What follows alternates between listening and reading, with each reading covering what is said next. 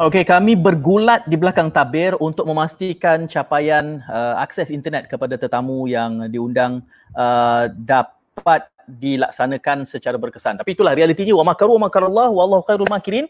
Uh, kita cuba bismillah mudah-mudahan stabil internet pada malam ini.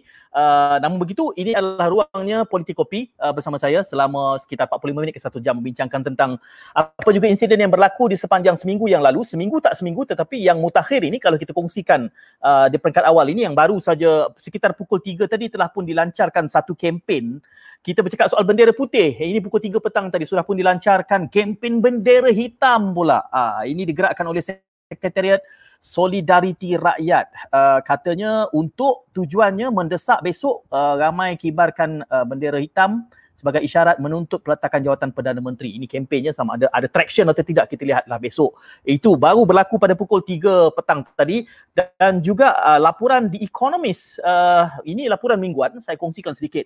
Um, normalcy index, index uh, normalcy. Index ini bertujuan untuk menyemak secara mingguan keupayaan sesebuah negara ada 50 buah negara uh, yang diukur uh, dan uh, tujuan indeks ini adalah ingin melihat sejauh mana negara-negara yang diukur itu mampu untuk kembali kepada upaya asal back to normal. Sebab itu dipanggil normalcy index. Bukan kaling-kaling yang mengeluarkan laporan ini bukan saya bukan kami di dialektika tapi di economist jadi soalannya di manakah kedudukan Malaysia? Anda boleh tengok sama-sama di sini. Ini kedudukan Malaysia di sini. Iaitu di kedudukan 50 paling corot daripada kesemua 50 negara yang diukur. Uh, namun ini adalah merupakan indeks mingguan. Tentunya pada minggu ini kita juga banyak uh, insiden dan peristiwa yang boleh kita kongsikan. Bendera putih uh, juga pelbagai polemiknya apa erti di sebalik bendera itu? Dan juga sudah pun timbul ada kempen uh, bendera hitam pula. Belum selesai lagi polemik bendera putih dah ada cerita bendera hitam. Dan uh, menteri yang menjaga portfolio parlimen juga sudah memberikan komitmennya sebelum 1 Ogos akan berlangsung sidang parlimen. Apa ertinya? Juga pada minggu ini kita lihat tentang uh, pemulih apakah kita benar-benar pulih uh, kerana ramai saja keluh kesah yang melihat kepada data yang semakin meningkat. Begitu juga moratorium akhirnya akhirnya. Yang dahulu dikatakan tak boleh diberi kerana pelbagai alasan akan menggecatkan ekonomi. Akhirnya diberi juga alhamdulillah. Sementara kita beralhamdulillah itu kita tertanya-tanya juga lalu apa alasannya dulu untuk menangguhkan?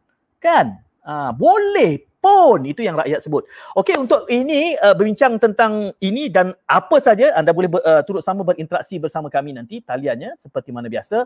Mana nombor tu? Lama dah tak guna ni. Nombor Zahra anda boleh hubungi nombor ni 019 942 5546 dan gunakan nombor ini untuk anda dapatkan tiket Uh, sertai kami. Dua minit diberikan. Hadir bersama.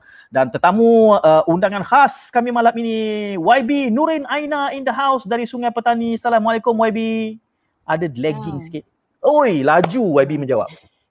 Kami risau tadi YB takut. Ah, itulah hakikatnya sebenarnya kan kita nak habaq juga ini tara kita hmm. yang uh, berusaha untuk memastikan line kita okey bayangkan anak-anak kita eh masa pandemik ni PDPL ha. line lah tak capai kita sendiri pun susah nak uh, nak live YB, YB. Oh, saya saya duk intai tadi yeah. YB kata kena kena panjat loteng nak bersama kami malam ni ha, memang saya uh, pagi tadi saya di bawah pagi tadi tadi ni bawah. Saya berusaha untuk ni patut oh tak ada cara lain. Saya kena naik loteng. Dan saya berada di loteng sekarang ni. Okay. Itulah hebat YB punya loteng cantik backdropnya. Terima kasih YB. Hijau eh, hijau. Ya, hijau. Dan kami uh, YB uh, pasti uh, ini dari Sungai Petani YB ya. YB malam ni dari Sungai uh, Petani.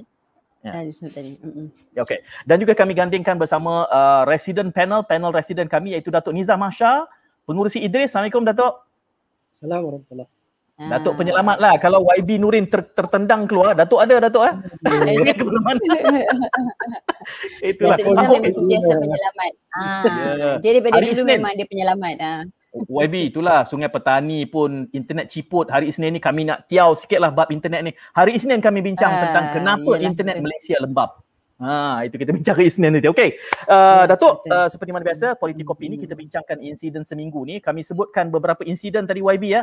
Soal bendera putih dan petang tadi pukul 3 dah ada satu momentum baru bendera hitam pula.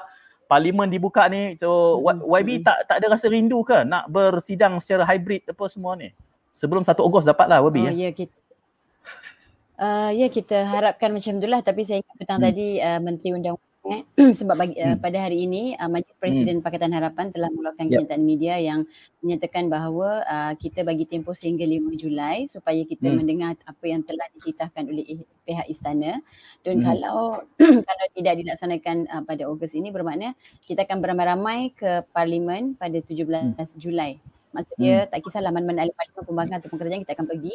Tapi tak silap hmm. saya petang hmm. tadi uh, Menteri yep. Undang-Undang telah respon bahawa hmm. uh, mereka akan apa finalkan eh uh, buat keputuskan yep. pada 7 Julai mesyuarat kabinet hmm. nanti.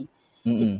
7 So saya harap uh, tekanan-tekanan macam inilah kita beri ni because kita dah uh, apa kita tak tahan tengok nasib rakyat eh. Jadi hmm. apa kita kan rindu untuk pergi parlimen sebab kita sebenarnya uh, apa sebab berada di parlimen itu adalah uh, proses berperlembagaan ya dalam dalam hmm. apa dalam demokrasi so terlalu banyak benda yang kita pun tak larat nak simpan ya. sebab itu adalah yeah. domain yang paling penting uh, yeah. ahli parlimen untuk kita suarakan kan macam yeah. Datuk Nizam sebutlah eh uh, the biggest uh. shareholder uh, of the government oh. adalah rakyat uh, jadi exactly. yeah. itulah shareholder tu lah yang kita kena ambil berat sekarang hmm. yes ya yeah. YB kami juga selalu sebut kami kata nak mengharapkan ahli politik ini untuk tidak berpolitik seperti mengharapkan uh, Messi tidak menyentuh bola.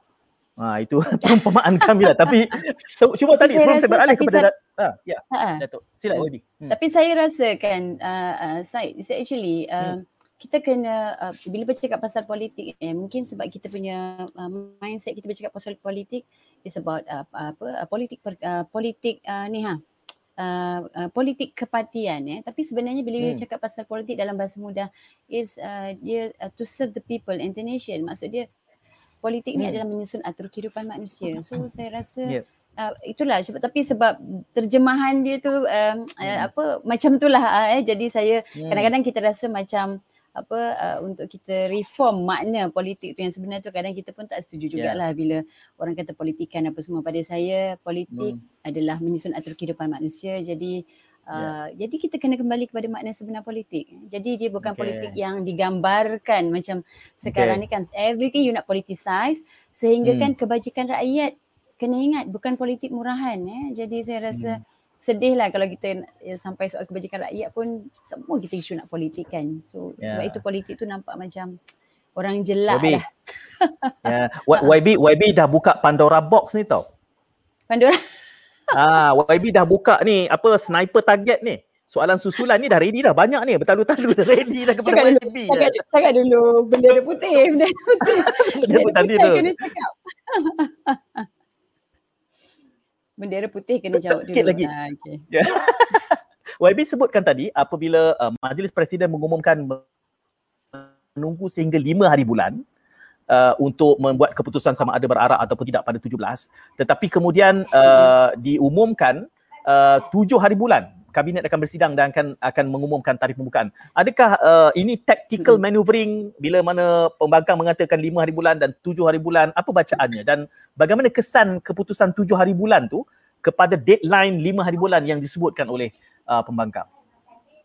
Uh, saya rasa sebab kenyataan media kita keluar dulu eh. jadi respon tu dia sebenarnya dalam politik kadang timing ni dia hmm. penting juga eh. jadi uh, kita keluar dulu kita yeah. kata uh, yeah. kita kata apa maksudnya you tak buat hmm. maknanya dia kita akan uh, kita akan pergi ke parlimen because kita dah dapat kira hmm. green light eh titah istana yeah. majlis raja Melayu yeah. pasal apa kita nak buat eh. jadi hmm. uh, saya rasa kita keluar yeah. dulu statement eh. kemudian uh, dia hmm. respon pada petang tadi tak silap saya kan so uh, so kita hmm. maksud dia uh, apa yang seterusnya tu nanti Majlis Presiden PH akan akan hmm. dia akan bincang lah kan. Saya tak mendahului ya, ya, lah tapi maksudnya uh, uh, kita baca macam itulah uh, eh. Uh, okay. Yes. Ini, ini semua taktikal lah ni. Uh, rakyat rakyat dia tak tengok taktikal lah tentang lah. dia tengok perang, perang. lah. Okey. Uh, Datuk. Yes. Uh, ah, betul. Uh-huh. Datuk, uh, nampaknya kita bukan hanya membicarakan tentang pelajar Viviana Mosibin saja panjat pokok eh yang berhormat merbuk ahli parlimen merbuk juga panjat loteng untuk ke udara bersama kita malam ini. Dan ini bahana kelembapan internet. Tapi apapun 1 Ogos Datuk akan uh, dijanjikan selewat-lewatnya uh, akan dibuka parlimen. Uh, jadi uh, Datuk sebagai orang yang akrab melihat pelbagai perkembangan politik ini apa bacaan Datuk apabila komitmennya selepas diberikan tekanan berkali-kali dan selepas istana negara sendiri sekurang-kurangnya tiga kali memberikan indikasi perlu disegerakan, perlu disegerakan. Apa maksud di sebalik episod yang ini? Datuk. Uh, terima kasih uh, Tuan Syed. Uh, pertamanya bila kita bercakap tentang uh, proses uh, ke arah pembukaan parlimen ni. Uh, saya rasa kalau di sebelah kerajaan uh, hujah mereka untuk darurat parlimen untuk uh, darurat parlimen sekalipun uh, uh, semua ini adalah untuk uh, tidak mewujudkan uh, ketidakstabilan politik kerana saya ingat uh, dan saya pernah dengar ada hujah-hujah yang disebutkan bahawa dengan adanya parlimen itu dia akan membuka kepada ruang-ruang untuk uh, uh, undi tidak percaya ataupun sebagainya. Hmm. Dan uh, ini akan membantut dalam konteks usaha kerajaan untuk menangani COVID itu sendiri. Hmm. Uh, tetapi setelah darurat diumumkan, uh, saya rasa uh, istana sendiri telah memberi peluang untuk proses darurat itu berlaku dan juga untuk uh, kata usaha menangani COVID itu berjalan. Hmm. Tetapi walau bagaimanapun realitinya apa, apa yang kita lihat pada hari ini bahawa um, uh, itu tidak berlaku. Jadi bagi saya itu adalah satu benda yang logical hmm. uh, apabila parlimen itu dibuka uh, sebagai yang dikatakan sebagai satu proses check and balance. Hmm. Uh, untuk memastikan bahawa proses ataupun usaha-usaha untuk untuk menangani COVID ni betul-betul menyelesaikan masalah hmm. lepas ni. Saya, jadi bagi saya, hujah pada peringkat awal yang mana uh, istana negara pun bersetuju untuk darurat tu adalah pil- satu pilihan yang ada rasionalnya. Yeah. Dan pada ini untuk membuka parlimen tu sendiri ada ada rasionalnya juga sendiri. Mm-hmm. Tetapi uh, the cabaran yang tertinggal ataupun berbaki pada ini adakah uh, ialah adakah dengan pembuka uh, uh, sebelum itu uh, mm. tapi rakyat ini masalahnya mereka mereka bagi saya kecuali pemain-pemain politik tu rakyat ni dia tak kisah pun tentang parlimen buka atau tidak. For me itu bukan prioriti utama pada mereka. Yeah. Hmm. Uh, prioriti hmm. utama pada mereka adalah pekerjaan, pendapatan, uh, anak bini nak makan, ha, even persoalan kewarasan fikiran tu sendiri. Hmm. Nak keluar, nak pergi padat ni esok, esok ni dah jadi PKPD dekat Selangor dengan Kuala Lumpur ni saya pun tak pasti. Boleh ke tak nak pergi jogging dan hmm. semua soalan-soalan tu makin tak jelas. Dan itu memberi tekanan ha, mental kepada orang dan sebagainya. Jadi itu kepentingan rakyat. Tetapi apabila kita membuka parlimen ada lagi satu cabaran yang saya lihat. Iaitu cabaran bahawa adakah again akan timbul persoalan-persoalan ataupun tekanan daripada daripada pembangkang bahawa akan wujud lagi undi tidak percaya. Hmm. Saya bukan bukan bagi saya of course it is a democratic process yang patut hmm. kita tak boleh nak halang. Hmm. Tetapi buat masa sekarang ini prioriti dia adalah untuk menangani uh, permasalahan rakyat. Uh, jadi persoalannya adakah ahli politik ni berfikiran bahawa parlimen ini sebagai satu check and balance proses itu satu ataupun ahli parlimen berfikir bahawa bagus buka parlimen ini supaya kita boleh memberi tekanan ataupun hmm. memberi undi tak percaya supaya menukar kepimpinan. Hmm. Jadi ini sekali lagi akan menjadi satu dilema kepada rakyat. Adakah is this the best time untuk menukar kerajaan ataupun hmm. just cukup untuk track apa uh, check and balance proses? Hmm. Jadi saya pun tidak ada jawapan yang tuntas sebegini. Yeah. Tetapi bagi saya, apa saja perubahan, ini pendapat saya, apa saja perubahan dalam konteks uh, konflik ataupun dalam konteks krisis yang ada adalah hmm. satu benda yang lebih tidak memberikan kestabilan. Yalah macam kita sebut tentang perubahan pertama dululah daripada hmm. kerajaan Barisan Nasional kepada Perikatan Nasional kita kata itu akan uh, daripada Barisan Nasional ke Pakatan Harapan. Itu kita kata itu akan memberi keyakinan dan kestabilan kepada rakyat. Tak juga. Ramai pula orang yang tak setuju yang mana menyebabkan PRK-PRK kalah Kerajaan hmm. Pakatan Harapan. Kemudian ya. ada pula yang kata selepas daripada bertukarnya Pakatan Harapan kepada Perikatan Nasional akan telah wujudnya satu kerajaan Melayu Islam dan akan lebih stabil. Kenyataannya tidak juga kan hmm. dia tidak memberi offer yang lebih baik adakah nanti buka parlimen nanti akan akan wujud lagi perubahan jadi benda ni mungkin bagi orang dalam yang terlibat dengan politik mereka akan kata oh mesti punya parti aku yang terlebih baik begitulah setiap parti yang ada. Akan hmm. mengaku mereka itu yang terlebih baik. Jadi persoalannya apa yang lebih baik pada pada rakyat? Jadi bagi saya yang terlebih penting adalah uh, ahli parli peranan parlimen itu sebagai proses check and balance kepada kerajaan. Hmm. ha? Uh, memastikan contohnya vaksinasi ni betul ya. ke bajetnya bajetnya betul ke tak? Distributionnya betul ke tak? Kan? Kemudian begitu juga tentang proses penguatkuasaan covid adakah itu betul dilaksanakan dengan baik? Ada cara lain tak? SOP bagaimana? Boleh tak SOP itu yang yang ramai rakyat marah sekarang ni? Kejap begini kejap begitu. Boleh tak ada satu SOP yang jelas boleh dibahaskan di parlimen?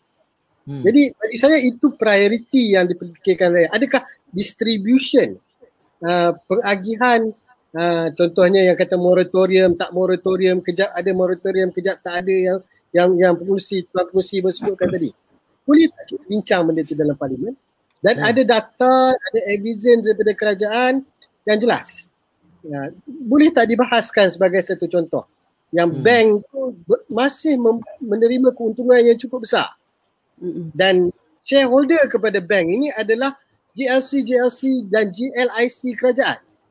Jadi di mana mereka punya tanggungjawab kepada peminjam-peminjam dan kenapa boleh memberi masa yang cukup lama. Itu pun moratorium tu ada lagi yeah. yang ruang-ruang yang tak jelas tentang apa SOP moratorium tu sendiri.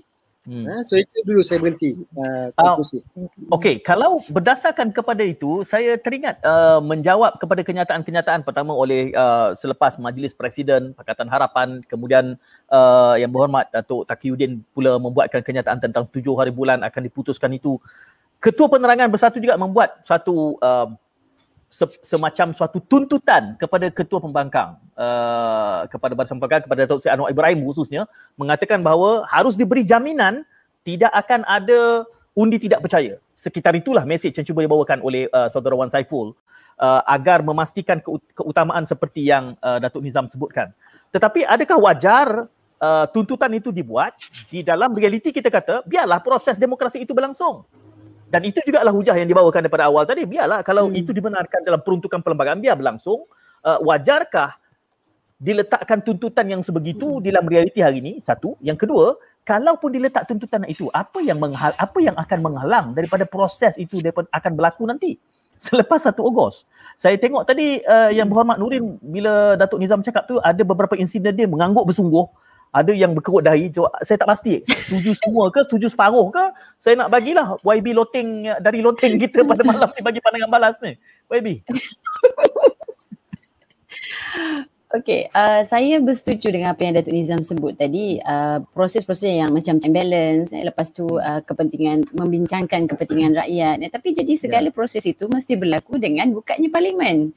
Kalau parlimen tak buka, dia nak bincang apa? Maksud dia, yeah. so akhirnya apa saja tuntutan kita memang parlimen kena buka sebabnya hmm. pada saya dalam uh, dalam uh, dalam parlimen dia mempunyai peranan uh, berpelbagai dalam menghadapi krisis eh. kalau kita tengok hmm. kita tidak boleh menidakkan institusi parlimen ni dalam kita menangani krisis kalau you baca dalam fasa 150 hmm. ia membayangkan pelbagai krisis so sebenarnya di situlah peranan parlimen jadi yang itu hmm. sebenarnya uh, uh, apa sama ada nak buka ke tak buka ni dia macam kita bercakap siapa mai dulu hmm. telur ke ayam ayam hmm. telur sampai dulu. So dia hmm. tak selesai. You decision you kena buat. Uh, maksudnya yeah. uh, dalam uh, dalam situasi dah uh, berlaku macam macam ni pandemik pun dah setahun tadi pun hmm. you dah tengok indeks kita paling corot you know jadi macam uh, hello memang maksud dia kita nak bincang macam mana takkanlah hmm. uh, okey wakil-wakil rakyat prinsip dia ahli parlimen pembangkang atau kerajaan dipilih oleh ya. rakyat yeah. mewakili rakyat dia ada dewan dia jadi dewan dia dewan rakyat jadi kalau dewan rakyat tadi buka dia nak berperanan kat mana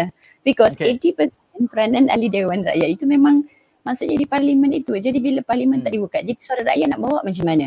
You nak cakap okay. pasal rider, you nak cakap pasal bunuh diri, you nak cakap pasal uh, maksud dia apa apa sahaja pelan ataupun hmm. belanja hmm. ataupun maksud dia dana polan pemulihan lah pemerkasa ke whatsoever lah yang dibentangkan, hmm. kita nak tahu detail macam mana. Ha, eh? Lepas tu keganasan rumah tangga and then yeah. you perlu pelbagai lah masalah tu maksud dia kita nak bincang di mana. Takkan you nak guna public domain.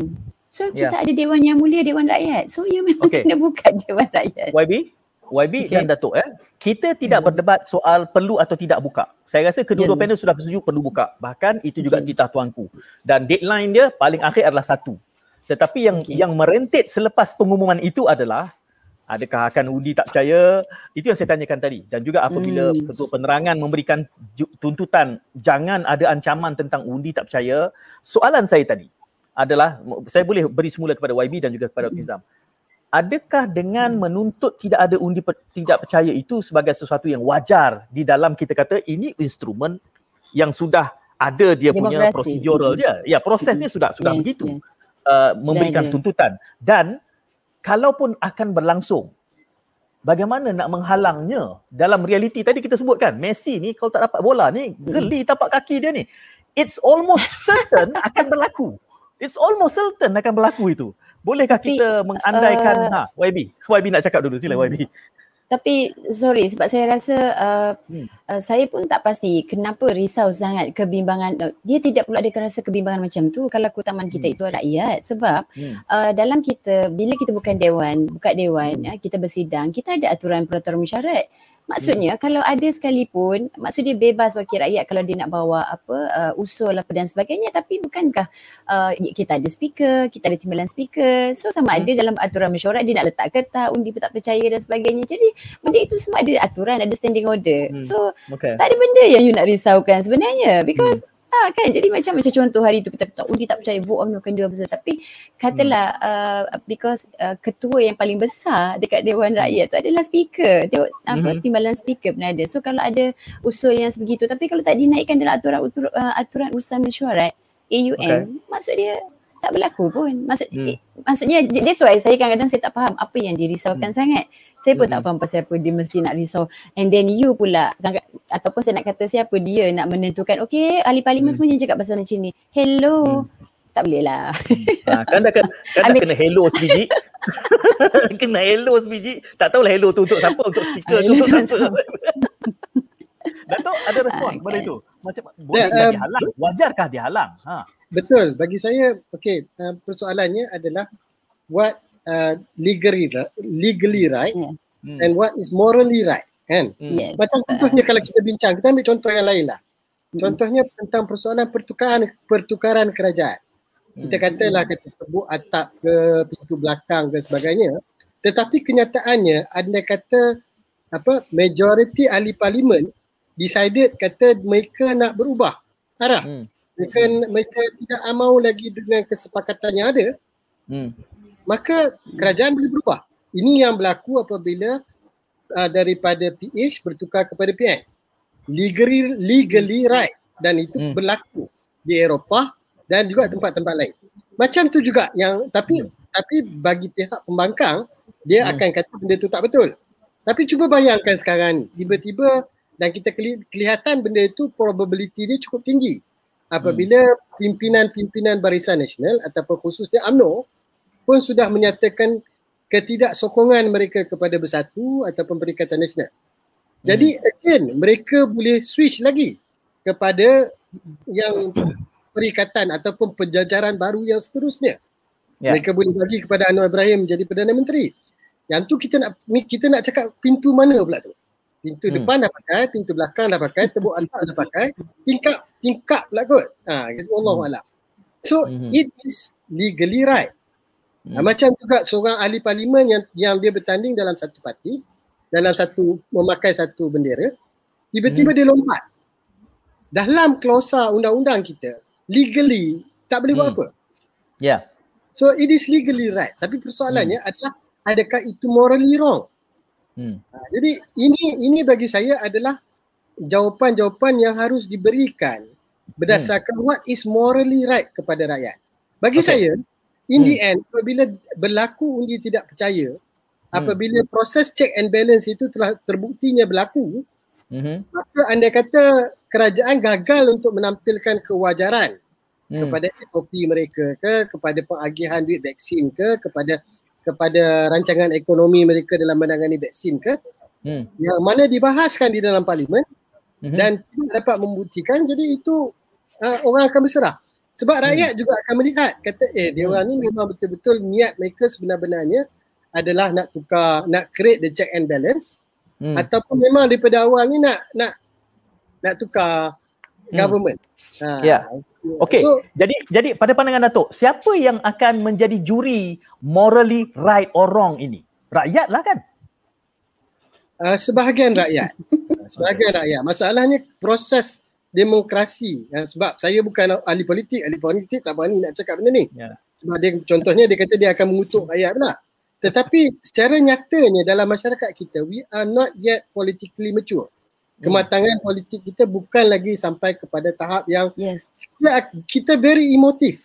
Hmm. Kita tengok YB-YB duk, duk tunjuk selfie, pergi turun sana sini. You bayangkan ada 20 hari berlaku banjir, YB Hmm. tu turun sekali je tangkap selfie seolah-olah dia telah menyelesaikan dia punya tanggungjawab kepada banjir. Hmm. Ha, masyarakat banyak di sana tu kan contohnya bendera putih ni lah. Bendera yang yang sebenarnya tertekan sudah sekian lama.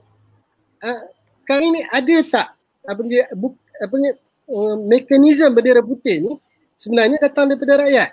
Ha, mereka yang menuntut tentang bendera putih. Ada tak sekarang ni on pembangkang tu dia asyik menuduh kerajaan tak betul. Kerajaan pula asyik defend kata dia yang betul. In the end apa saja kerajaan buat tak betul dan apa saja pembangkang buat tu jahat.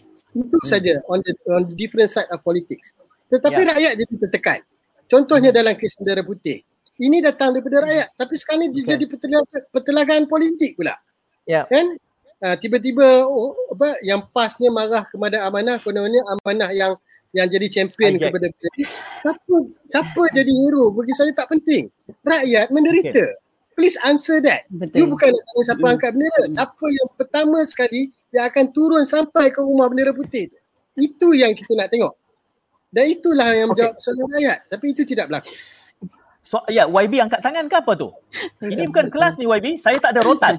Tak, YB nak menambah. Saya, saya ada bukan. soalan. tapi Sebab Datuk kata siapa YB. yang Okey. ah sebab ah sebab Datuk uh, Nizam kata siapa yang nombor uh, nombor pertama yang akan nombor satu yang akan sampaikan. Ah saya sebenarnya daripada memang daripada tadi saya nak jawab pasal bendera putih ni eh, sebab Okey. uh, saya ada pandangan yang berbeza pasal bendera putih eh. Uh, mungkin ada setengah pandangan kata uh, bendera putih ni ada yang cakap propaganda, uh, menyerah kalah. Eh, maksudnya bila kita melihat kacamata melihat sesuatu bendera putih lazimnya kebiasaannya bendera putih selalu orang kata menyerah kalah, surrender lah. Walhal sebenarnya kita diajar I will never surrender. Eh tapi Hmm. pada masa yang sama kita kena tahu bahawa pasal apa sampai ada bendera putih. Ha ni kan. Jadi Hmm. tapi sebenarnya bendera putih ni berlaku pada saya itulah sebenarnya cetusan uh, nurani suara nurani rakyat tau. Sebab kita, mereka tak boleh tak tahu nak express macam mana lagi eh. Uh, Hmm. sebab walaupun sebenarnya kita ada banyak uh, kita sebenarnya ada banyak channel juga eh. Kalau macam kami sendiri di Pusat Agency. kita bukan saja WhatsApp, Hmm. kita ada SMS, kita ada Facebook Messenger, kita ada Hmm. macam-macam kita uh, yang boleh terus direct kepada kita. Maksudnya Ya. kita tidak ada protokol lah. Maksudnya boleh direct terus kalau ada masalah kita boleh selesai. Selagi mana boleh Hmm. sampai je info masalah kita akan sampaikan. Tapi bendera Hmm. putih ni sebenarnya sebagai tanda solidariti dan keprihatinan. Kami sebenarnya tiga hari lepas bila kita mula saja kempen yang tersebut dia pelbagai. Benda baru ni mesti orang akan kata uh, orang tertanya-tanya kenapa. Eh, tetapi Uh, bila kita turun ya kita terus turun kita terus ronda secara senyap nak tengok sejauh mana banyak bendera ni tapi memang di kawasan Sungai Petani ada berlaku maksudnya ada berbelas semalam eh Ah, tapi di Okay. saya suruh uh, apa staff di ronda di Merbuk sebenarnya Hmm. ada jumpa satu kes uh, putih di Merbuk jadi saya terus Hmm. cakap dengan saya punya staff you pergi check jadi dia cuma sempat uh, gantung bendera putih dua jam saja bila digantung eh bila digantung uh, lepas tu jiran jiran nampak jadi keperluan Ya. dia dia nakkan susu anak dan juga pampers eh okey so Hmm. dah selesai Maknanya berkesan, diturunkan. berkesan lah. Berkesan lah. Ha, lepas tu kami sampai kami pun bagi terus pack makanan. Makna dia Okay. bila saya tanya you tanya dia pasal apa dia naikkan bendera. Dia kata husband dia kerja dekat kedai makan. Dia dalam pantang. Eh Hmm. anak dia empat dan paling kecil saya ingat dia dah tiga. So pada saya makna dia menaikkan bendera dan dalam keadaan susah itu sebenarnya bukan cubaan eh itu betul-betul. Itu real. So maksudnya Hmm. jadi saya rasa pasal apa kita tega nak jawab pada saya lah uh, uh, yang dia kata yang uh, bukan politik ni saya rasa bila you ter, kita terus cara kita menjawab. Sebagai poli, ahli politik pimpinan ni pada saya saya uh, rasa kesal juga bila ada orang kata ia adalah propaganda. I mean uh, mentaliti kita dalam mengurus rakyat itu yang tadi saya setuju dengan Datuk Nizam kata kalau kita punya shareholder kita yang paling besar adalah rakyat sepatutnya hmm. bila kita fikir ah, isu bendera ni kalau isu rakyat dia tak jadi isu you nak pandang dia propaganda ataupun yeah. uh, oleh kerana amanah yang angkat jadi kita pun nak attack juga I mean hmm. ini nonsense lah maksudnya akhirnya bila kita melihat semuanya dengan kacamata politik makna dia rakyat hmm. memang jadi mangsa tapi kalau okay. kita melihat okey pasal apa bendera putih ni jadi sepatutnya kita angkat isu rakyat you tahu tak isu hmm. bendera putih ni maksud hmm. dia uh, uh, uh, dalam masa beberapa hari ni antara uh, company-company yang turut bersama menyokong adalah Beats lepas tu Econ Safe lepas tu dan juga Speedmart hmm. I yeah. makna dia bukankah itu satu kebaikan ya maksud dia kita buat sesuatu dan dia pun mula concern dan secara tak langsung you educate orang awam uh, maksudnya untuk lebih kembali sifat perjiran apa uh, perjiranan yeah. itu kita kena sama-sama ambil berat. Ha, so okay. saya sangat positif lah benda tu. Kalau untuk rakyat ni pada saya hmm. apa-apa you kena fikir rakyat dulu. Ha, dia dia selesa. Kalau dia ada benda-benda lain you tak settle. Susah. Uh, kita uh, saya ada soalan lagi sebenarnya tentang uh, pembukaan parlimen tadi tapi sebab kedua-dua panel sudah uh. sudah membawa tarian ini pergi kepada bendera putih I just dance to the gallery saja saya okey saja okay. kerana menariknya saya lihat antara isunya kerana warnanya putih kalaulah bendera itu tiba-tiba ditukarkan warnanya asalnya misalnya pink ke dia polemik dia jadi lain pula. Kan? Kerana penafsiran kepada warna. Dan saya rasa penafsiran pada warna ni adalah satu polemik yang yes. membazir masa.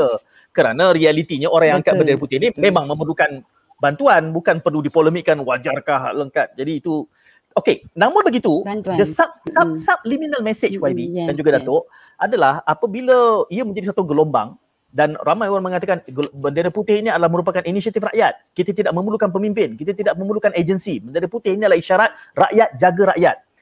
Subliminally, ia memberikan gambaran bahawa mekanisme dan juga agensi serta sistem yang ada ini gagal. Itu yang menimbulkan, you know, yang trigger menyebabkan, oi terjongkit sikitlah. Kerana itu, PAS yang merupakan sebahagian daripada kerajaan hari ini merasa tertekan dengan realiti ini kerana mereka perlu menjawab apabila naratif yang datang bersekali dengan bendera putih ini adalah kerajaan, agensi, sistemnya telah gagal. Kerana itu dia jadi polemik yang sebegitu. Apa pandangan Datuk? Okey, kalau kita nak melihat uh, bendera putih ini sebagai makan polemik cili terasa pedas lah. Okey, kalau kita nak ambil uh, bendera putih ini sebagai polemik politik, uh, uh, kita nak cakap, bagi saya uh, kita sepatutnya hanya terima kata bendera putih ni daripada rakyat. Cukup. Hmm. Tak payahlah nak claim ni, ni hak Betul. siapa ke apa. Ya. Yang tu pertama Betul. sekali kita minta ahli politik tolong berhentilah duk jadi konon-konon je champion.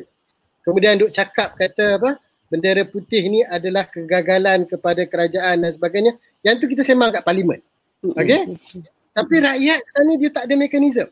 Kena ingat kata setiap ahli parlimen ini dia mewakili konstitusi dia. Jangan sampai rakyat pergi pergi senaraikan berapa ram bendera putih yang ada dekat parlimen pembangkang dan berapa bendera putih yang ada dekat parlimen kerajaan barulah semua orang akan terlondeh. Sebab sebab nyatanya nyatanya kalau sebelum krisis ini dah sampai kepada tahap dia kerajaan atau pembangkang sudah boleh identify sebab kita ada resident association. Kita ada karya masjid. Kalau kita betul-betul bersama menjadi wakil rakyat semua database tentang asnaf ataupun orang yang orang kata vulnerable group ni dah ada pada kita. Hmm. dan over 90% sepatutnya dah covered. Dah selesai masalah ni sebelum. Jadi bila dia keluar juga bendera putih ini adalah satu segmen yang terdesak kepada semua ahli parlimen. You hmm. have not done your job. Hmm. okay kita boleh kita boleh salahkan the big responsibility is to the government of the day. Saya setuju. Ha? Saya setuju dengan kenyataan tu. Tapi this is not a blame game. Ni bukan masa hmm. lagi nak jadi blame game ni. Sekarang hmm. ni sampai ke satu tahap dia memberi signal bahawa rakyat meluat dengan semua ahli politik. Kena hmm. ingat tu. Ha? Kerana rakyat dah cuba macam-macam tapi duk pergelut juga dengan dengan persoalan siapa nak jadi Perdana Menteri, bila nak ya. jadi Perdana Menteri. Benda tu dah letih dah kita dengar. This hmm. is a, a, a trial time. Adakah hmm. pelaksanaan penyelesaian COVID di negeri Selangor itu lebih baik daripada negeri-negeri lain sebagai negara negeri pembangkang? Hmm. It, it, adakah itu perbincangan yang kita nak dengar? Tak nak. Rakyat tak penting dah benda tu. Okey, Datuk menggu- ada uh, Datuk sebutkan uh, stop blame game. Tapi tadi uh, di awal tadi soal tactical segala segala macam YB ya. Blame game inilah bumbunya inilah yang sedap trigger ni. no, inilah uh, apa punch under the belly ni kan. Sementara benda ni ada ah inilah benda yang kita harus manfaatkan kerana tactical maneuvering yang ada di belah pembangkang. Yang kedua uh, Datuk juga sebut bahawa kita tengok berapa banyak bendera putih maka barulah pimpinan parti, pimpinan politik di parlimen dan DUN itu akan terlondeh. Yang Berhormat Nurin juga menyebut tadi di Merbuk saja parlimennya ada berapa? 11. 12. Terlondehkah 12? Terlondehkah dengan adanya 11 bendera putih itu? Apa maknanya? Tidakkah bererti bendera putih itu sebenarnya suatu signal yang efektif sekurangnya kepada kepada uh, keluarga yang dimerbuk tu. Dua jam boleh beres. Susu anak boleh dapat. Bererti ia merupakan suatu uh, mekanisme yang organik membantu keberkesanan proses mengidentifikasi mereka yang memerlukan pembelaan. YB, tidak begitu? Ya. Sebelum uh, jawab tu, sebelum YB jawab. Ah, okey. Okay. Datuk celah dulu. Okay. Saya nak saya nak cover balik YB. Saya tak ha. bermaksud kata dia tidak akan naik bendera putih tak ada. Sebab dalam hmm. cara ekonominya, secara statistiknya ada kumpulan yang akan terlepas daripada dis, orang yeah. kata the net yang hmm. kita tak sangka memang akan ada. Yeah. Tetapi kita tak mau kata jumlah itu terlalu besar sebab kita hmm. tak menangani dia dengan dengan baik. Akan yeah. ada lah kalau kita kata dalam satu parlimen, parlimen, parlimen ada tiga dun. Kita kata kalau hmm. ada lah 20, 30 bendera putih itu mungkin mereka yang terlepas daripada kita punya jaringan identifikasi itu memang hmm. sebelum tu mungkin kita rasa macam okey okay je tak pernah meminta hmm. pun tetapi hmm. dalam kondisi yang tidak dijangkakan dan orang pun tak tahu yeah. dengan malunya itu akan berlaku hmm. jadi bagi saya saya tetap menyokong persoalan bendera putih ni. Itu ya. penting. Ya. Ha. Tetapi saya di, di, di bila dia terlalu dipolemikkan, itu yang okay. saya kata, kita kena ingat bahawa masing-masing ada parlimen sendiri. Jangan sampai orang okay. tuduh jari pada kita. Hmm. Hmm. Saya saya uh, tidak mengharapkan ahli politik tidak mempolitikkannya. Saya rasa mereka akan tetap mem- mem- memainkannya for their advantage. Uh, saya, saya serahkan kepada YB Nurin. Tadi beberapa perkara yang saya tanyakan tadi dengarnya daripada pengalaman YB Nurin, bendera putih ni efektif. Sekurang-kurangnya dua jam hmm. boleh beres masalah yang immediate dan segera itu. Hmm. YB Nurin. Uh, dia macam ni, uh, saya uh, oleh kerana kes di Merbuk ni kita baru jumpa, maksud dia sangat sedikit lah jadi. Hmm. Cuma saya nak habak uh, kepada mereka yang menyatakan bahawa itu propaganda tu. Saya nak share baru satu kes kita jumpa, itu kes hmm. yang real. Eh. Uh, hmm. Tetapi apa yang ingin saya sampaikan juga di sini adalah you kena ingat orang susah ni dia ada perasaan malu. Ya. Kita hmm. setiap hari ni rutin kita jumpa orang susah ni ramai dan ada memang hmm. uh, orang miskin, orang susah ni uh, kalau bahkan uh, orang-orang susah yang maksud dia ada banyak juga orang susah hmm. yang susah tapi tidak akan uh, menunjukkan dia susah. Dia akan sembunyikan hmm. kesusahan dia. Uh, jadi okey, jadi bendera putih ni pun dia ada pro and cons eh dari sudut hmm. kita nak mengurus contoh okay. kalau lah eh kalau kita mengurus sebab kita uh, uh, uh, uh, kalau tiba-tiba sana bendera putih sini bendera putih jadi kita ni bila nak mengurus tu kita nak tengok bendera putih ke apa eh walhal hmm. kita ada sistem sedia ada kita ada macam uh, kawasan-kawasan di lokaliti-lokaliti tertentu uh, you hmm. know macam tu jadi pada saya isu bendera putih sebenarnya uh, tidak ada masalah langsung pada saya sebab hmm. sebelum ada bendera putih bendera apa pun kita serve uh, jadi pada hmm. Uh, apa uh, lepas ni nak tiba bendera putih ke bendera hitam ke apa kan saya memang pada hmm. saya sekelumit pun tidak menjejaskan hmm. uh, kami punya bentuk perjalanan uh, harian kita yeah. bagaimana kita uh, berurusan dengan rakyat sebab hmm. uh, kita memang tidak pernah melihat bendera cuma saya nak nyatakan di sini jangan salah faham eh bendera putih ni sebenarnya ada signal maksudnya satu yeah. signal satu signal maksudnya itu signal daripada hmm. rakyat pada saya kan uh, makna ini yang kita kena lihat makna dia ada sesuatu yang tidak kena makna dia depa ni tidak kecapaian lah maksud dia depa ni hmm. tidak tercapai kepada kita ha, jadi hmm. apa sebab itu dia terpaksa meletakkan uh, bendera putih Tercumanya uh, saya nak sebut juga jangan ingat kempen bendera putih ni eh, kepada menteri uh, kepada beberapa orang politik uh, yang hmm. melihat kempen bendera putih ni macam kempen tanam pokok bunga ataupun kempen uh, apa uh, kempen-kempen yang biasa eh ini ini ini soal kemanusiaan soal orang susah hmm. soal orang terputus bekalan makanan soal orang tak ada pampers soal orang tak ada susu anak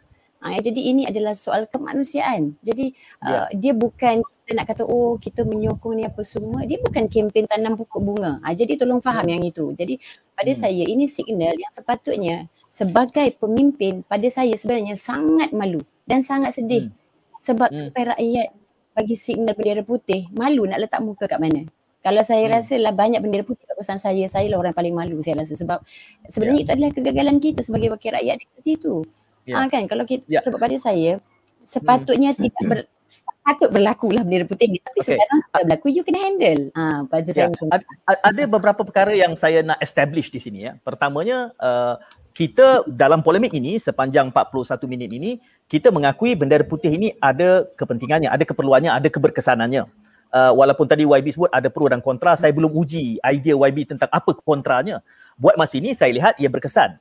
Tetapi di sana sini ada je polemik kata nanti macam mana orang memanipulasikan, orang yang menipu dan segala macam. Saya ada jawapan saya yang tersendiri. Uh, tapi saya nak dengar daripada uh, panel lah. Cumanya di dalam realiti hari ini ia dipolemikkan kerana ia memberikan naratif seolah-olah kegagalan uh, jentera kerajaan yang ada. Namun saya juga bersetuju seperti yang Datuk sebutkan bahawa tak mungkin kita boleh mencerap jaring kita ni ada lubang-lubang bolos dia tak semua orang akan dapat dikecap dapat dicerap dapat dikecap uh, oleh sistem yang ada. Justru t- tentulah ini akan membantu. Walaupun uh, Cik Syahrul memperdebatkan ianya bukan organik ianya merupakan sebuah mekanisme yang eksponensial Cik Syahrul katakan. Tetapi saya menganggap apabila uh, YB juga menyebut tadi pemimpin masyarakat setempat sudah bertindak balas dalam tempoh dua jam menyelesaikan masalah susu. Dalam kata lain ia bukan bukan hanya signal kepada pemimpin di dalam struktur politik tetapi juga Datuk sebutkan tadi pemimpin di kalangan JKKK, ketua taman, yep, yep. ketua blok. Betul, betul. Ini ini bukannya soal parti mana nak memikul slogan kamilah menjuarai hmm. bendera putih ini adalah merupakan suatu Betul. momentum yang tumbuh secara saya sebutkan semula walaupun Syarum tak setuju organik kerana rakyat memerlukan dan rakyat itu bertindak balas tanpa ada agensi dan struktur politik Datuk sebagai orang yang NGO lama sekarang ni pengerusi uh, Idris ya kalau kita tolak ke tepi lah bahasa apa juara kepada bendera putih ni bukan kita. Tidakkah ini yang sangat diperlukan oleh rakyat hari ini sebab sekurang-kurangnya di Berbuk itu dia perlu susu dua jam beres sebab jirannya membantu. Tak perlu YB Nurin berlari pergi ke Merbuk hanya kerana satu bendera putih.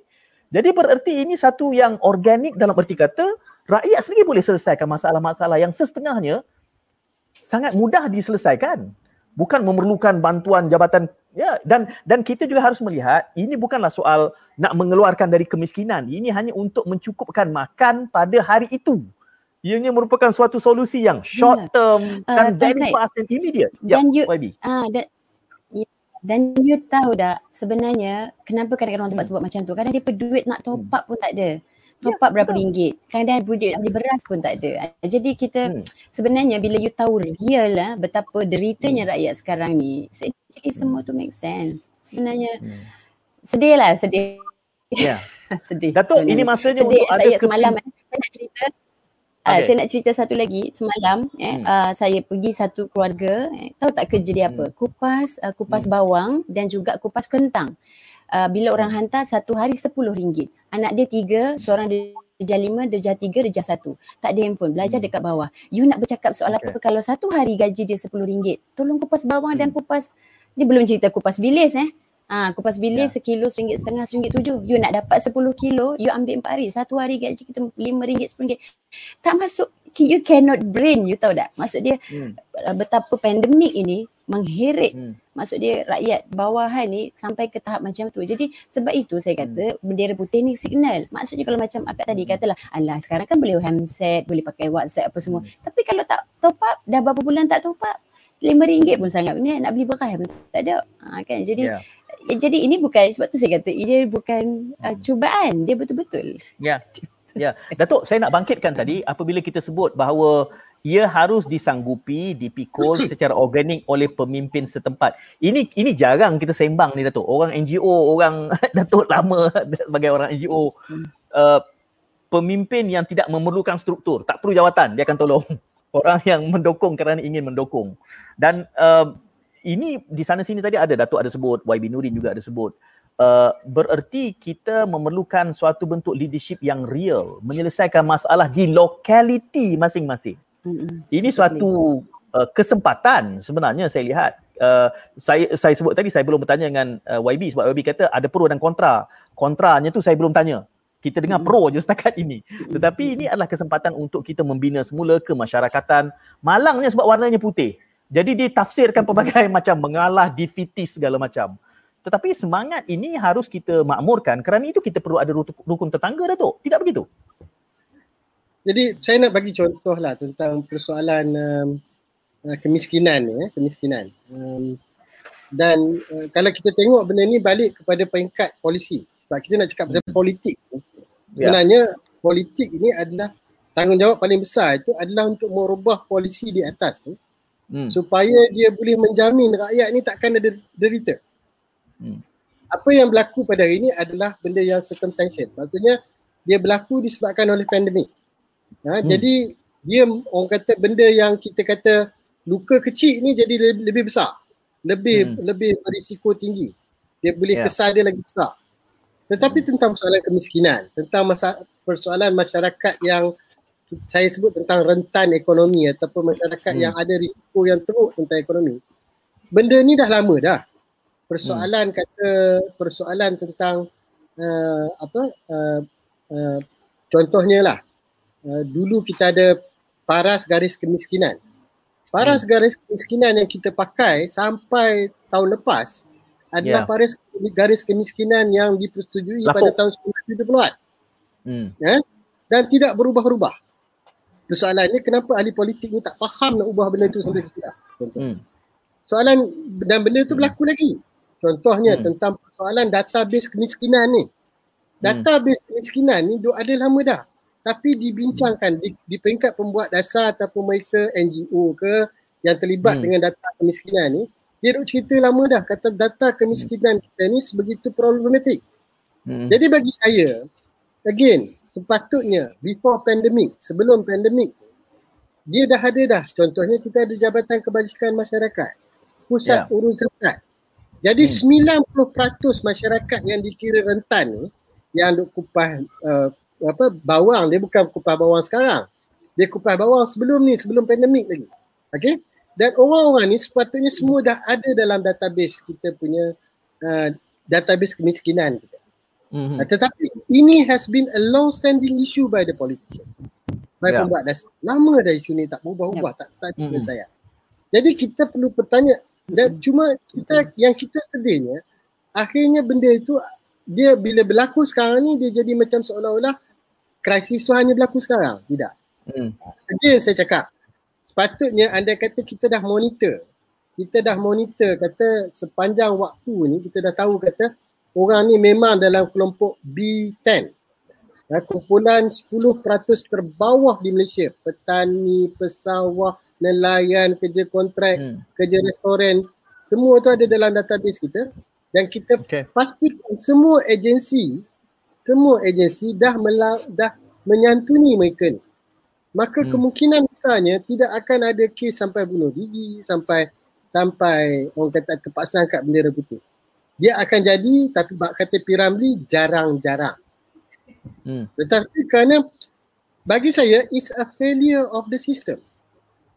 It's a failure hmm. of the system. Bersifat sistemik, sistemik. Okay. Sistemik. Tetapi bukan saya menyangkal bahawa kepentingan untuk kita menangani masalah itu sekarang dan kini. Hmm.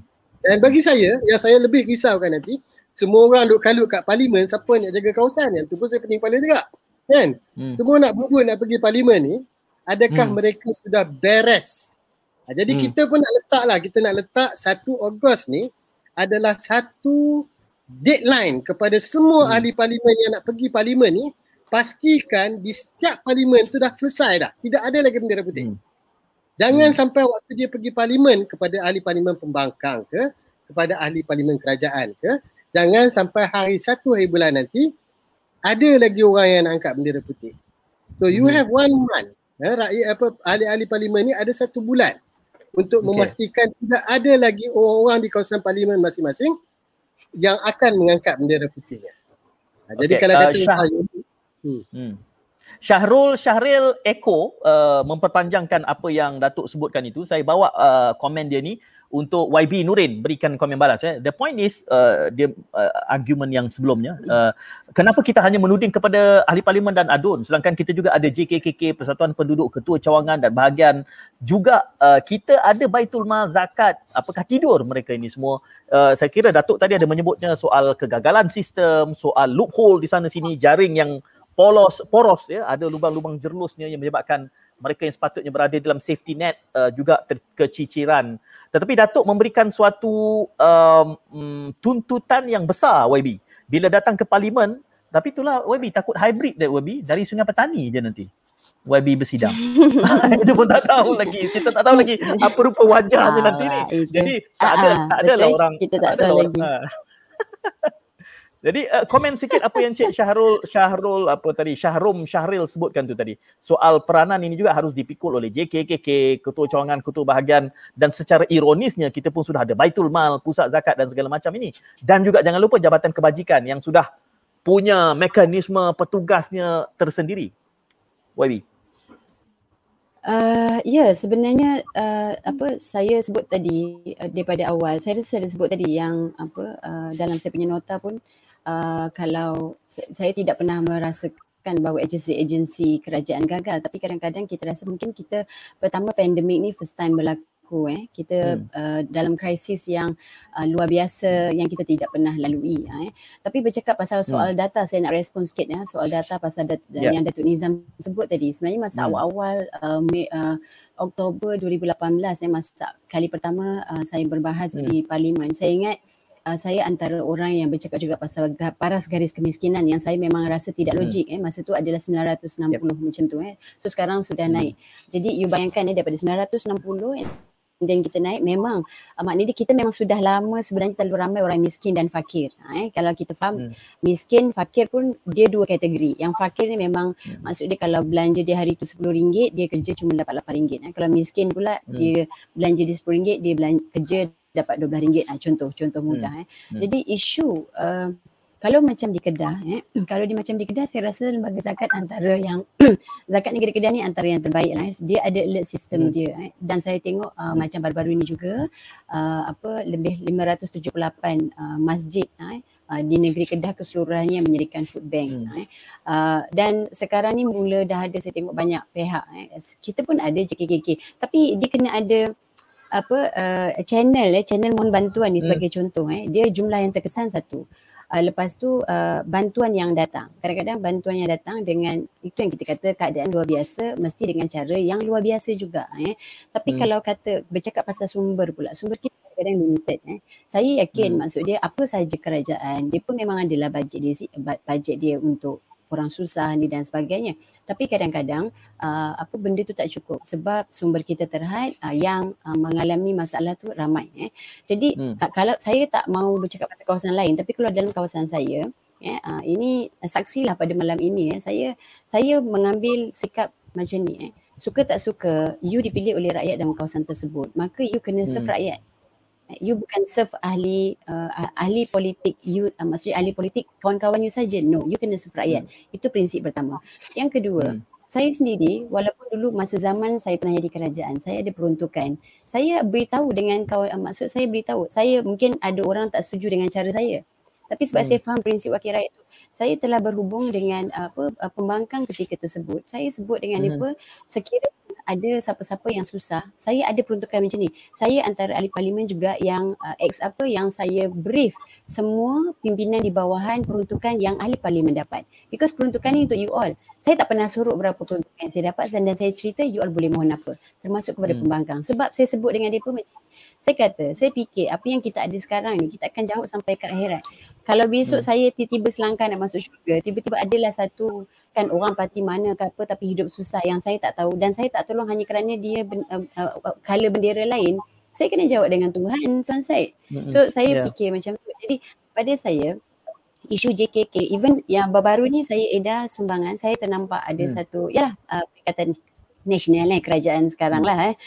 Jadi dia sedang mengedar sumbangan. Walaupun saya tak tahu uh, pada siapa dia serahkan eh Jadi saya tanya, saya sebut dengan mereka, kami memang tak ada sumber, uh, masa tu belum dapat lagi yang uh, yang hmm. terbaru ni. Saya kata, boleh tak? Sebab yang rakyat ni kadang-kadang dia pun uh, nak memahami bila you quarantine hmm. dapat sumbangan dengan you terputus hmm. bekalan makanan.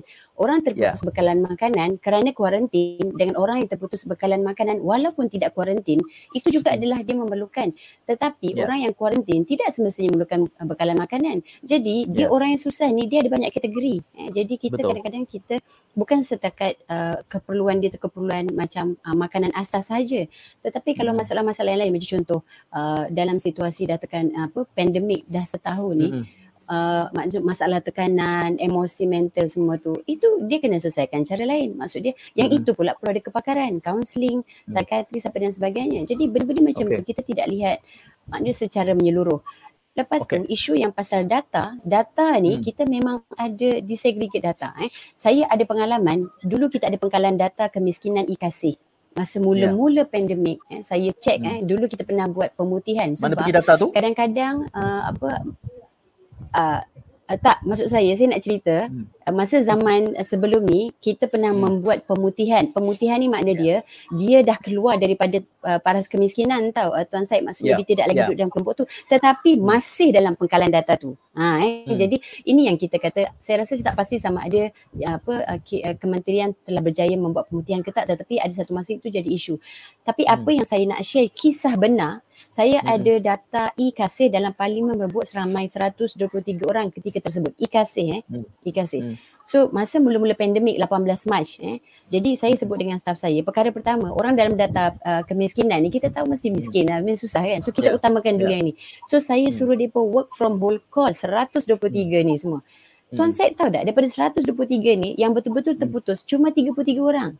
33 hmm. orang pula ni kami tidak suruh dia pemain ke office kami pergi sendiri tengok ke rumah dan alangkah terkejutnya kami daripada 33 ini juga ada 2 3 rumah yang rumah dia besar-besar kereta 4 5 hmm. biji I, I, saya cerita ni pengalaman sebenar makna dia hmm. itulah maksud dia data hmm, yang kita yang ada bermasalah. tidak ah hmm. database database yang kita ada kita tidak uh, tidak translate keadaan sebenar di bawah So makna dia betul saya setuju dengan Datuk Nizam kata makna dia data-data hmm. kita bukan saja data orang susah.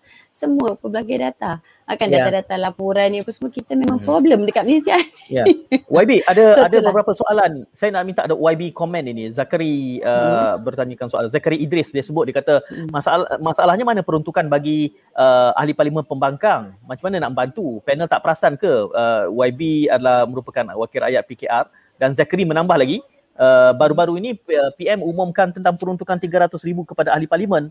Sebelum ini berapa sahaja uh, yang ada peruntukan diberikan kepada ahli parlimen pembangkang untuk berkhidmat kepada YB kawasan masing-masing. Saya rasa ini soalan yang sepatutnya YB lah kena jawab terus direct ah, kepada Zakri okay. Idris. Saya hmm. uh, yang ini juga sebenarnya uh, saya mungkin uh, apa uh, saya boleh sebut benda ni sebab saya juga antara salah seorang yang sebut dalam parlimen eh sebab bila hmm. kita cakap pasal uh, institutional reform eh maksud dia hmm. uh, keadilan uh, dalam konteks uh, check and balance eh saya pernah hmm. sebut dalam perbahasan saya dan saya siap sebut saya kata kerajaan kau tak setuju tapi saya kena sebut eh. Saya ingat saya dengan Wong Chen. Wong Chen mencadangkan hmm. uh, apa peruntukan untuk pembangkang 800 ribu dan saya mencadangkan hmm. eh, boleh cek dekat handset saya kata hmm. mengiktiraf ahli parlimen itu adalah hmm. walaupun you pembangkang ataupun you kerajaan tetapi sebagai ahli parlimen suka tak suka kalau di pembangkang sekalipun dia adalah apa wakil rakyat yang dipilih oleh rakyat di kawasan tersebut.